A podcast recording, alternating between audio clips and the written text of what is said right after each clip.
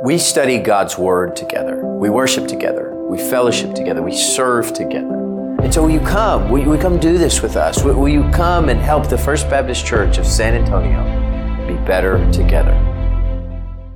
If you would turn with me to our text for today, it's on your listening sheet, Ephesians chapter 5, verses 22 through 32. If you would find that and stand with me, we'll read it aloud together.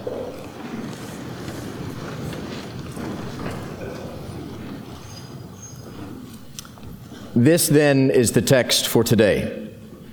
Wives, be subject to your own husbands as to the Lord. For the husband is the head of the wife, as Christ also is the head of the church, he himself being the Savior of the body. But as the church is subject to Christ, so also the wives ought, ought to be to their husbands in everything. Husbands, love your wives, just as Christ also loved the church and gave himself up for her, so that he might sanctify her, having cleansed her by the washing of the water with the word, that he might present to himself the church in all her glory, having no spot or wrinkle or any such thing, but that she would be holy and blameless. So husbands ought also to love their own wives as their own bodies. He who loves his own wife loves himself. For no one ever hated his own flesh, but nourishes it and cherishes it, just as Christ also does the church, because we are members of his body. For this reason, the man shall leave his father and mother and shall be joined to his wife and the two shall become one flesh. This mystery is great, but I am speaking with reference to Christ and the church. May God bless the reading of His Word. Extra, extra, read all about it. For us, this is a line from a black and white movie. To my great grandparents, it was a specific reality different from what we experience today. Back then, in the late 1800s, life was slower. But the news just kept coming as if it were an assembly line of tragedy being stamped out endlessly throughout the day. In those days, you would get a morning paper. You would read it with your breakfast and your coffee, and it recounted all the day's happenings from the day before. But every once in a while, something so dramatic would occur that a special edition of the paper had to be printed at noon or two or whenever. And all the paper sellers would run to the curbs shouting, Extra, extra, extra news for everybody to read at lunch. It was exciting, though often tragic. You never knew what you were going to find in the extra editions. But the crying newsy got your attention with shouts of war, or, or better, he, he got your attention with shouts of peace. Now, we have our own muddied modern version of this. We scroll through our phones at breakfast or at lunch, looking at news apps. And what you see first is this same kind of grand cry to grab your attention a headline that, that's meant to just draw you in close so that you might click. These headlines are meant to steal your attention. And most always, the headlines fall flat. The headline writers, who usually differ from the author of the articles, those headline writers, they, they don't care about the article. All they care about are clicks. They will say anything to get you to click on an article. And as long as you click, they get the data point that they were longing for. Sometimes I, I scroll through looking for the most absurd headlines and trying to guess which ones are trying to trick us. And unfortunately, you'll find that, that most people just read the headlines. Was it long ago? A headline said, that some 70 to 80% of people only read the headlines. and that's what we do. We read through the headlines and we make up our minds, or we develop our arguments based on some convoluted headline meant to trick you into clicking. Now, I, I, say this as a public service announcement to read headlines with skepticism. Read the whole thing before you form an actual opinion. But our purpose here is not for news tips. Our purpose here is for the sake of the gospel of Jesus Christ. But I mentioned the headline dilemma for this reason because most of us treat Ephesians chapter 5 like the newspaper.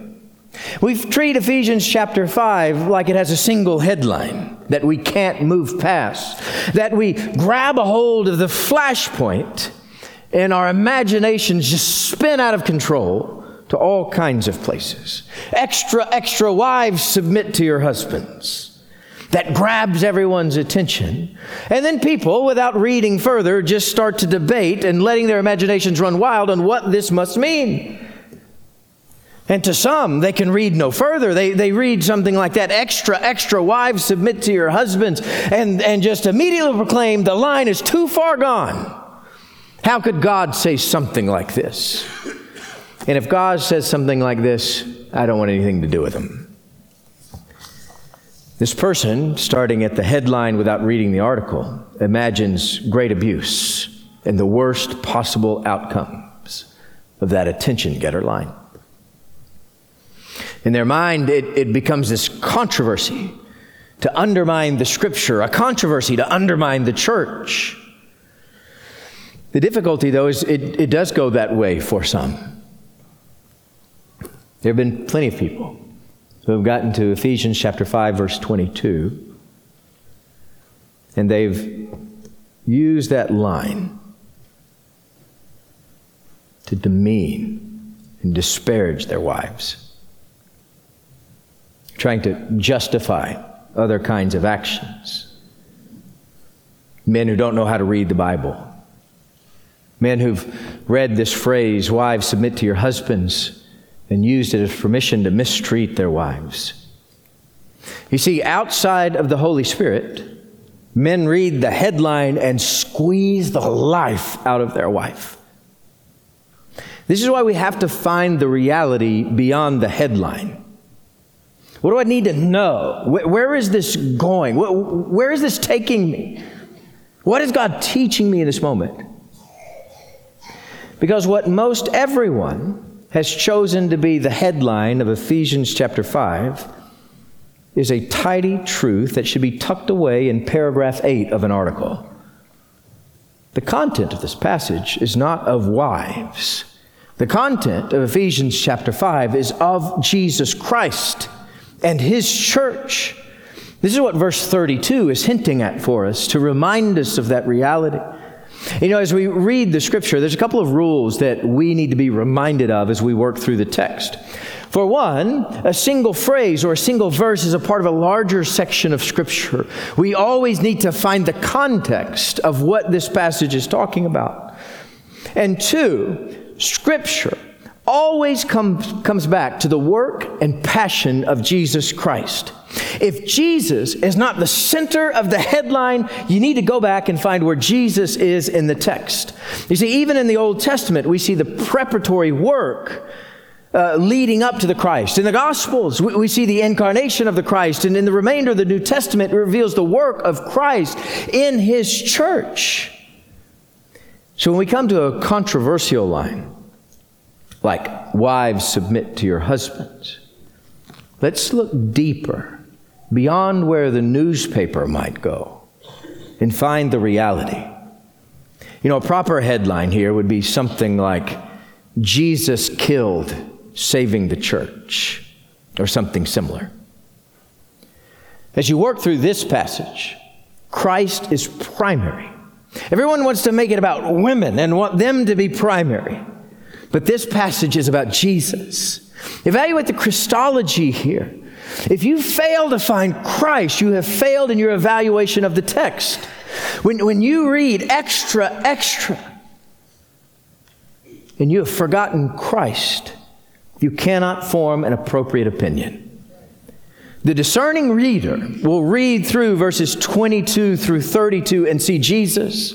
Verse 23, Jesus Christ is the head of the church. Verse 24, Christ, or excuse me, the church is subject to Jesus Christ. Verse 25, Christ loved the church and Christ died for the church. Verse 26, Christ's death was to sanctify the church, to make her holy, to cleanse her, washing her so that she might be pure. Verse 27, with Christ the church is glorious, spotless, pure, holy, blameless. Verse 29, Christ nourishes and cherishes the church. If you can't find Jesus in here, you're not reading well. This passage is about the Christ and who he is, Christ's work on the cross, and its present reality out of which we must read this text. There is no church without Jesus Christ. In fact, we exist only because of the work and the authority of Jesus Christ. Sometimes we get sidetracked with other concerns. In fact, churches all the time find priorities beyond Jesus. But our work and our existence are completely bound to the work of Jesus Christ our Lord. And so, the reality of Ephesians 5 to the reader is unobtainable through the headline.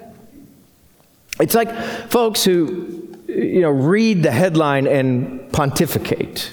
Many people like to read verse 22 and jump on a soapbox and let us know what they think. Wives, submit to your husbands. And off they go like a town crier with unintelligible information. You cannot gather what God wants you to gather with the flaming phrase alone. What God wants you to gather is Jesus Christ first.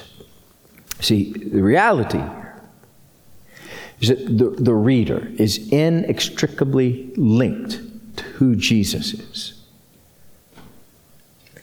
But if you only have that one line, if you only have the headline here, you, you imagine that this text is about a husband and a wife. And that's not true. This text is about a husband, a wife, and Jesus Christ at the center.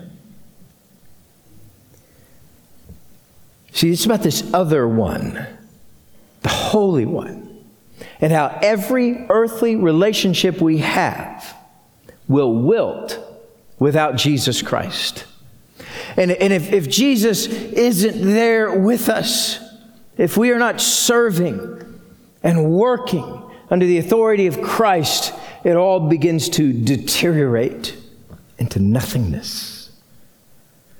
So when husbands read verse 22 and leave Jesus out, they're so disconnected from Scripture that every proclamation made is utterly sinful, words to be repented of. In fact, when husbands start to utter verse 22, those listening to the Lord will hear God say, Keep reading. Keep, keep going. Get to verse 25. There, there's a word for you, too. Keep, keep going. Read verse 25, read verse 28, read everything in between. You're not capable of a, having a conversation about verse 22 until you live out the rest of this. See, this passage is about your relationship with Jesus Christ much more so than your relationship with your spouse.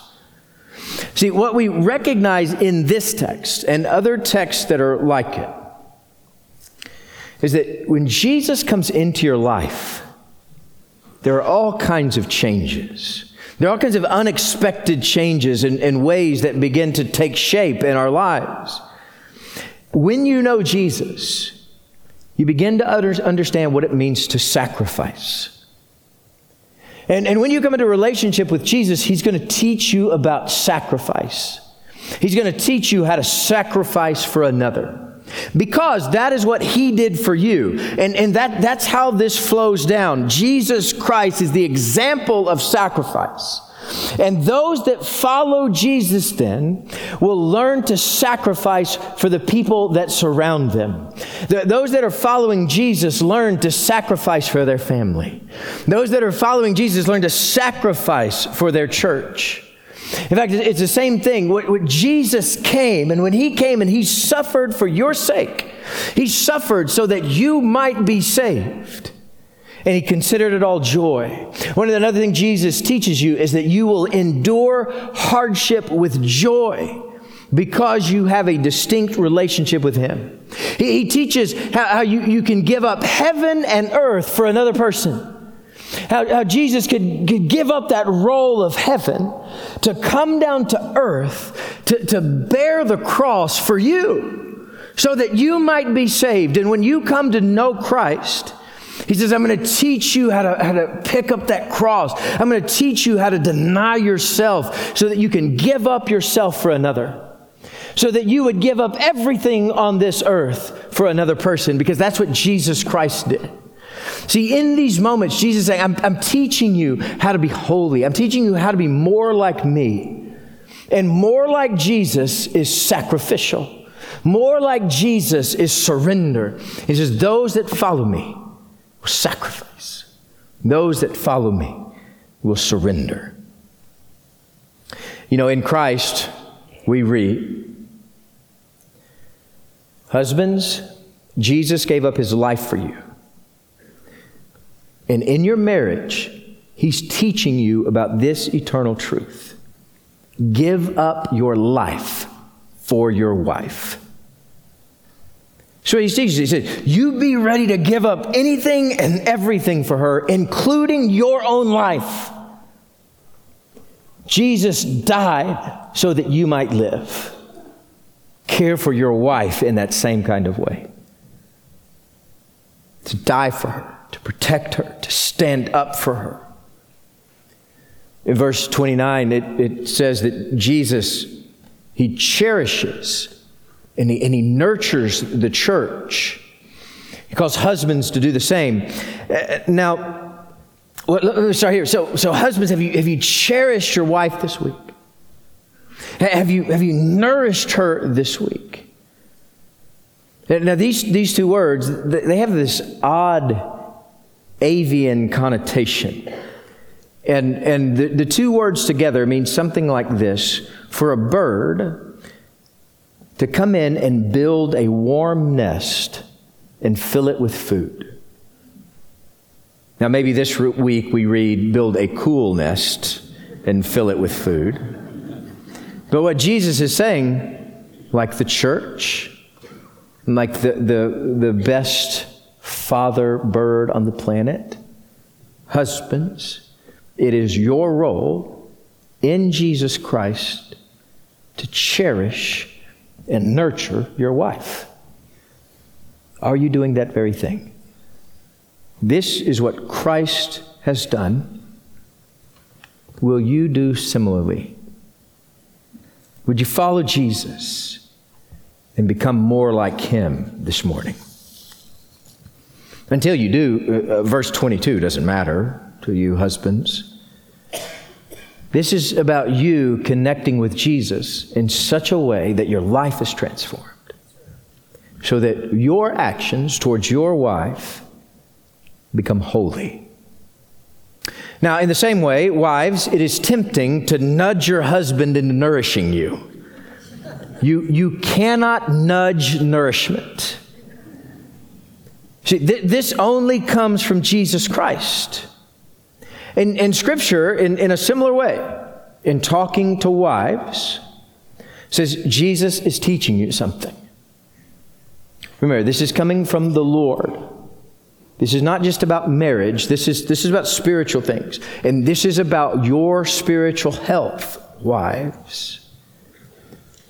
And what we read in 22 is a reminder that this Christian life is about obedience. When, when you become a Christian, it's about submitting yourself to the Lordship of Jesus Christ and that you will follow Him unswervingly, no matter where Jesus Christ leads you to go. And one of the places that Jesus is, is using to, to develop this is in our marriages. And Jesus is reminding you of what it means to follow him. So respecting your husband, listening to your husband, submitting to your husband. These imperatives aren't about your husband. They're about submitting to Christ, about submitting to Scripture. This, this is about you establishing Jesus Christ as the Lord of your home. And so let, us come back together. Let, let's not talk to husbands, let's not just talk to wives, but let's come together for both of you, both of us. In this text, what we see is that Jesus Christ is the Lord of the home. Always. It is neither one of you, but Jesus Christ alone. And you are following Jesus Christ into holiness as you are obedient to Him. So when, when he says, um, husbands, uh, love, nourish, cherish your wife, it's about following Jesus into his holiness. When, when, when, when he says, wives, submit to your husbands, this is about following Jesus into his holiness, into what he has up for us and in store for us. You know, if I wanted to, it'd be possible I could stand here and give a scathing review of modern wives based on verse 22. That could probably make the news for it. But that's not the heart of this passage. The heart of this passage challenges each and every one of us to submit to Christ and be transformed into His holiness. You see, wives submitting to their husbands is an outpouring of this reality. It, it is a wife recognizing Jesus is my Lord, and so I will be with my husband. It's a husband recognizing Jesus is my Lord. I will sacrifice myself for my wife. I would die for her. It's an outpouring of the realities of heaven. But that isn't the headline. That's not what grabs people's attention. And when we think through these things, like wives submit to your husbands, Husbands, cherish and nourish and love your wife. These really are more of an eventuality rather than a debate. Scripture is telling us when you walk with Christ, this is what happens. When you are near to Jesus, this is how your attitude changes. When you're near to Jesus, this, this is how your behavior changes. You see, in Ephesians chapter 5, we, we learn that if you will surrender your life to Jesus Christ, life is going to change. Jesus is going to grow you up. And one of the best tools that Jesus has for growing us up is our marriages. And Jesus is going to use your marriage to teach you about sacrifice and submission. See, the reality is there's no way to understand sacrifice or submission without the work of Jesus Christ. In the incarnation, he became the example of sacrifice. In the incarnation, he became the example of submission.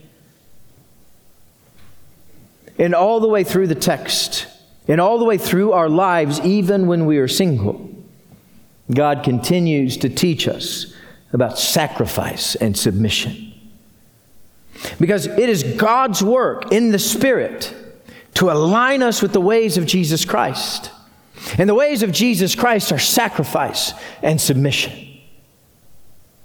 If you want your, your, your life to be better together with your spouse, may we learn sacrifice and submission from Jesus Christ our Lord. If we want our church to be better together as a body of believers, may we learn about sacrifice and submission from our Lord Jesus Christ.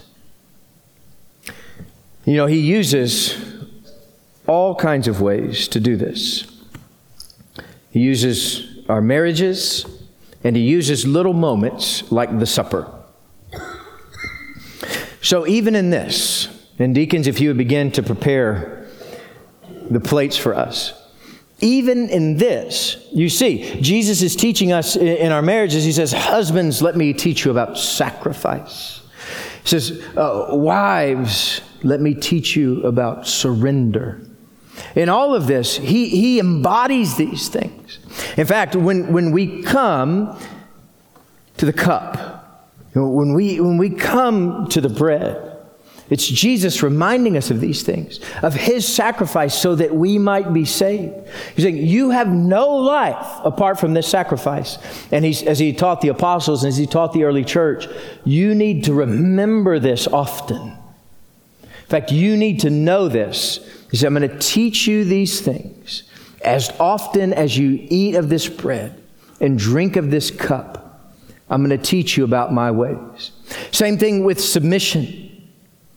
Jesus, when he um, came down, he descended onto the earth. He was submitting to the authority of his heavenly Father, where he had a perfect place in heaven that he set aside so that he could come and suffer for your sake.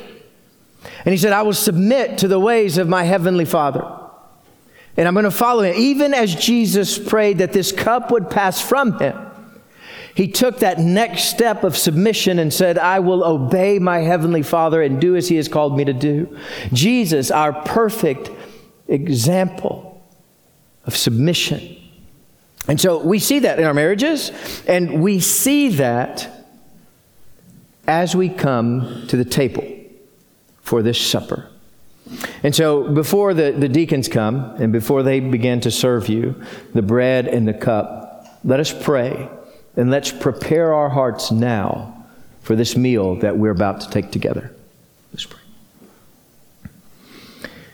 Our Lord, we are grateful for your submission to your Father. Lord, we are grateful for the sacrifice. You giving up your body and you shedding your blood for our sake so that we might live. And Lord, we, we pray that as we take of this bread and as we take of this cup, we'd be reminded the 2,000 years that the church has taken this together to remember that sacred work on the cross, point people to it, to experience together and to love you in and through this meal. And so, Lord, we, we pray that you'd prepare our hearts and prepare our minds. That as we take of this supper, we would experience Jesus and know the power of the Holy Spirit. It's in the name of our Lord and risen Savior Jesus Christ we pray. Amen.